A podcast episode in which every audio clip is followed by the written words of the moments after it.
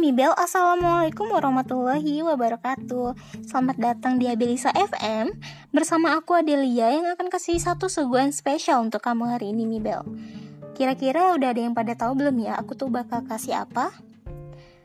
Udah pasti tahu dong, karena aku udah tulis di deskripsi box. Yap, seperti yang aku tulis Aku tuh bakalan kasih satu contoh iklan um, Bertemakan makanan ringan nih Mibel Nah, oke okay? Langsung aja, ini iklannya. Duh, lapar. Mau makan, tapi udah malam. Mau makan makanan yang buat kenyang tapi nggak buat gendut?